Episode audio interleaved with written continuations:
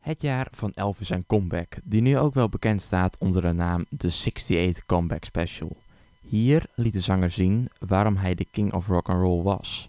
Een man op zijn hoogtepunt, qua stem, maar ook zeker wat betreft hoe hij eruit zag. Want na 1968 zou het alleen maar bergafwaarts gaan met zijn carrière. Maar in 1968 keerde Elvis terug naar het grote publiek.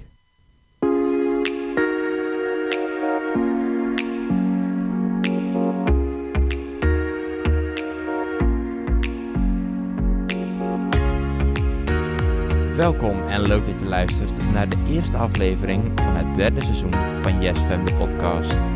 En in iedere aflevering vertel ik je over een concert, liedje of artiest. Zolang er maar een mooi verhaal achter schuil gaat.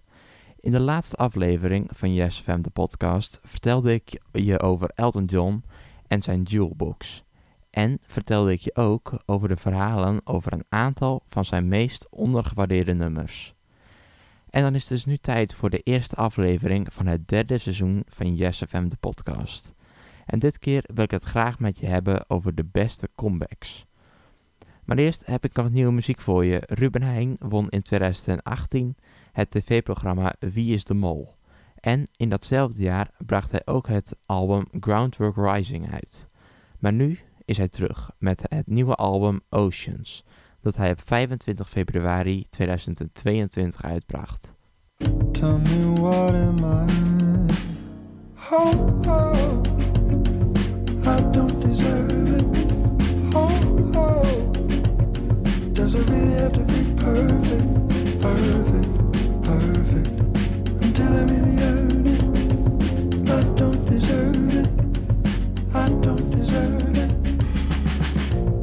Je Ruben Heijn met zijn nieuwste single I Don't Deserve It.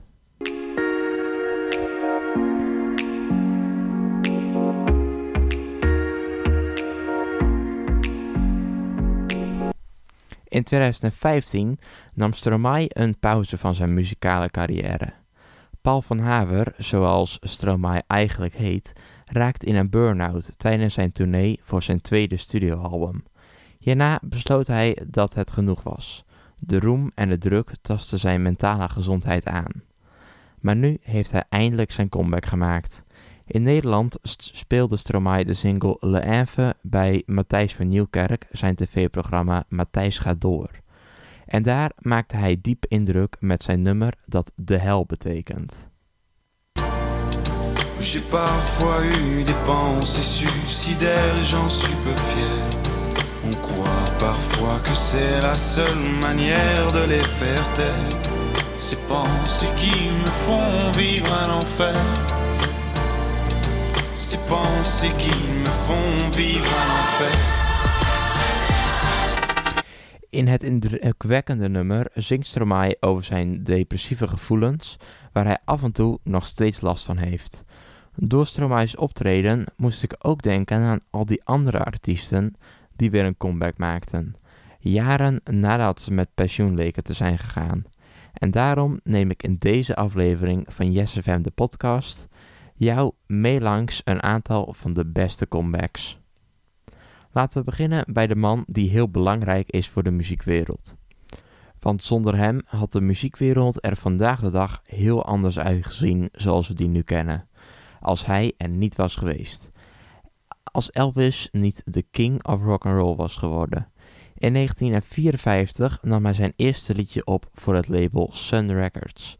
En nadat hij was overgestapt naar RCA en het nummer Heartbreak Hotel had opgenomen, kon niemand er meer omheen. En Elvis Presley, hij was de king of rock and roll. Tenminste voor een tijdje, want in de jaren 60 werd Elvis weggedrokken van zijn publiek.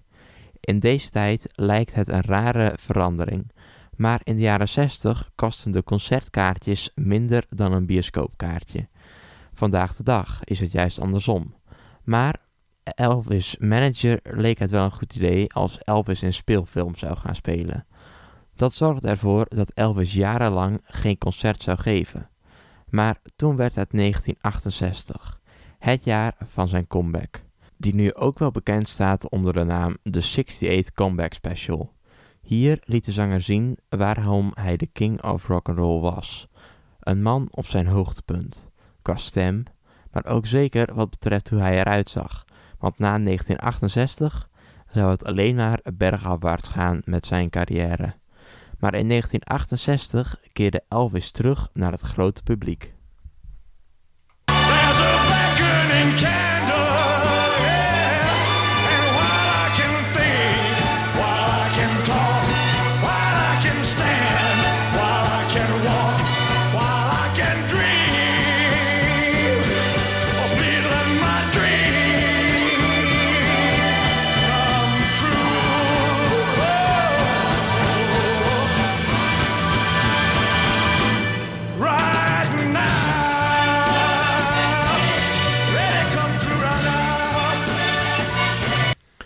Soms draait een comeback ook niet om dat de artiest houdt van zijn fans.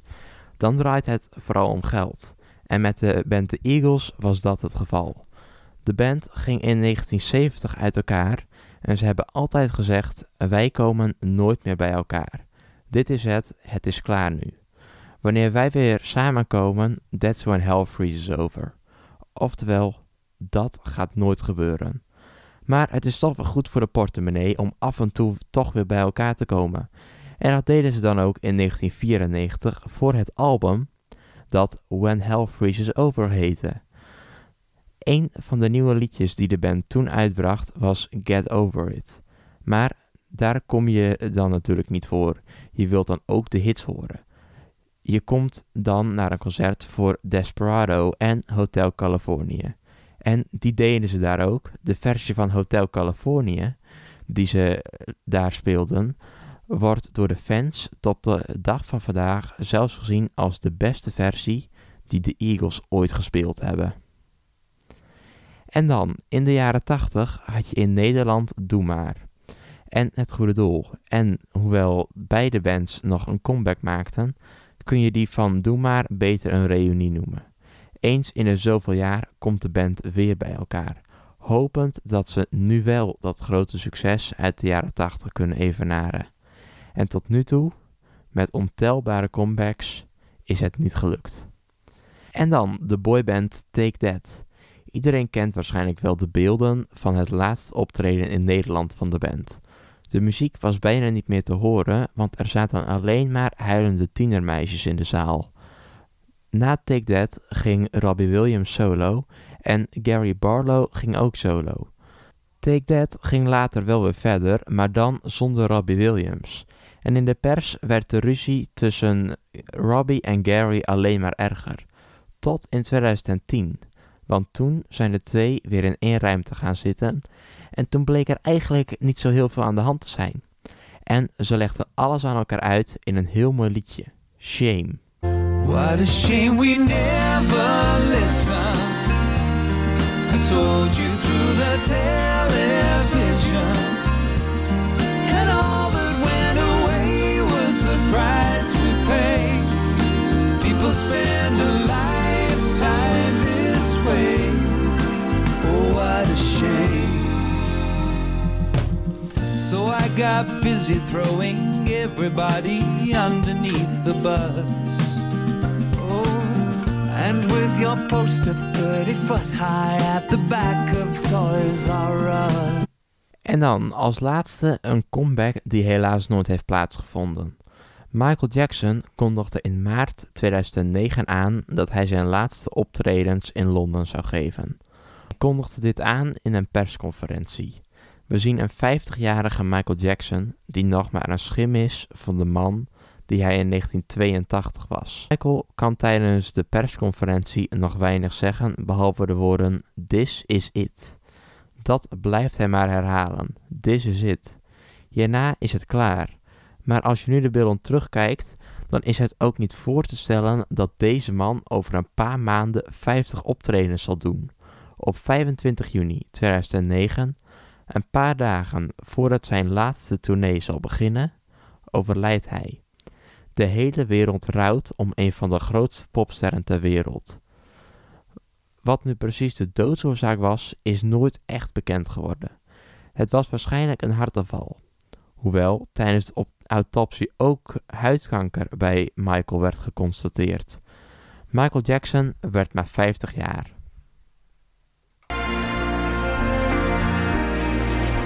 This is it. Here I stand. The light the love I can feel. I know,